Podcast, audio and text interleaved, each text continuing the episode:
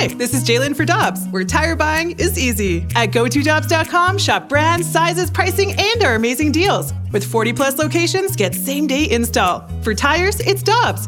For deals you can use, click on GoToDobbs.com now. Dan McLaughlin, pre and post game host on Bally Sports for your St. Louis Blues, and the voice of your St. Louis Cardinals as well, joins us now. Good morning, Daniel. How you doing?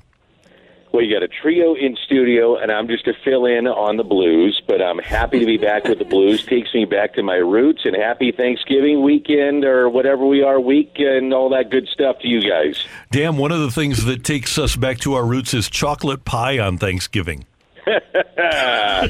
Randy, I was. Uh, it was a privilege to be your producer, and for people that don't know, uh, we go back a long, long ways, don't we? And um, so I was lucky enough to be your producer, which was an honor and a privilege, and it's one of my great uh, accomplishments in my career to say that I got to to be your producer, and I loved it. I learned so much from you. But one of the great things I think I did take away was not what I learned in media from you. Is hey. Thanksgiving night, baby. We we down some pies. That's what I really learned from you. we had some fun. It was great. Every break, man, we're just chowing down, and we. That's why I bring in a couple, one for Dan, one for Randy, and yeah, we we took care of some chocolate pie back in the day. well, Thanksgiving. So back in the day, for people that didn't know, you know, I was working at KMOX. You're working at KMOX. I'm the. I, I would get there probably about ten o'clock in the morning, something like that, and I was the engineer for the the football games mm-hmm. all day, and then you would come in and host Sports Open Line, and um, and you would bring in you know leftovers for me, and and I'd be there till like ten o'clock at night. You would be too, and that would be our Thanksgiving together. Yep. so you and I had a, a, special bond on Thanksgiving. Absolutely. That was our Thanksgiving. I feel like you guys need to do that at least once, just a little Thanksgiving together again. Uh, Brooke, I'm good actually. you had enough. You had enough on that. Well, Danny, Danny, I wanted to ask you, as you mentioned there, you're getting back to your roots. I looked up on TV and I was like, oh my gosh, there's there's Danny Mac on the Blues game. It was great listening to you. What is it like just going back to the Blues game, hosting that, and how different is the preparation, obviously compared to doing the Cardinals? Is it just a little bit more relaxed for you, or what is the feelings like? Oh, I, I love it. I mean, this is what I, I first started doing back when I was like 22 years old. I, I was doing this on radio. I, I actually started doing this and went to the the, the folks at KMOX doing. Um, I think Randy can attest to this. Remember, Randy? I, I went to them and said, I, I think we ought to stop doing the news during the intermissions and let me do the the, the intermission. Exactly right.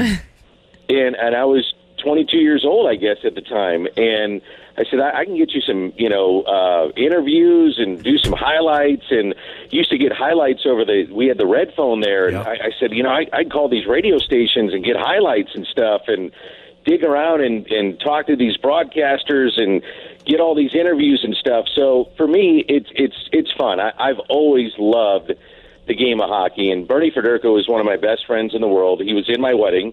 So to have Bernie, you know, next to me, it's like an old friend. And so uh, I follow the Blues. I never stopped following them, and so I, I watch what's going on. Now I'm not intimately involved like I was, like going to practice every day, obviously. But um, Brooke, it's it's great. I, I love doing it. It's it's different to where when I was doing it before, I was literally the producer I was the the guy hosting it, and I was doing all the interviews. So I don't have to do all that stuff anymore. I just sit down, I tee up Bernie, and away we go. So it's a, it's a lot of fun. I, I really enjoy it. Hey, uh, Danny, I wasn't here last week when you all spoke. I think you spoke on Friday, if I'm not mistaken. Right. Um, but uh, what did you make of, of Goldschmidt getting the MVP and Albert being a part of that? How, how, how cool was that for, for those two to share that moment? Well, first of all, I think it's great, and you know it's really cool to see Albert introduce Goldie as the MVP. And you heard, I think everybody talk about Goldie's preparation, and I actually did a little digging on this, and I was thinking, like I see it every day. Now, Brooke, you're asking about the the difference in watching the Blues and the Cardinals, and I'm down there every day with the Cardinals, and especially on the road when there's not as many local media, I'm there in the clubhouse and visiting with Ollie and in his office every single day. Um, and I do see Goldie go through every little nuance of trying to prepare. And I was thinking, like, well, what is the difference? So I went back and looked at what he does against starting pitching.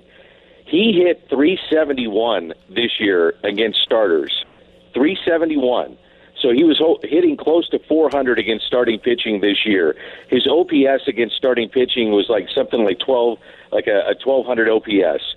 So his preparation, and that's what you heard these players talk about, was ridiculous against the opposition. And if you looked at the success that he had initially in games, it was amazing. Like uh, how well he hit against the starters. And it's not to say that he didn't have success against middle relief or, you know, closers, but his preparation just never wavers. And I, I thought that was really unique in, in looking at how he prepares for every single game and he does not waver in that. And that's what makes him so special at the age of what, 35 to to get this MVP.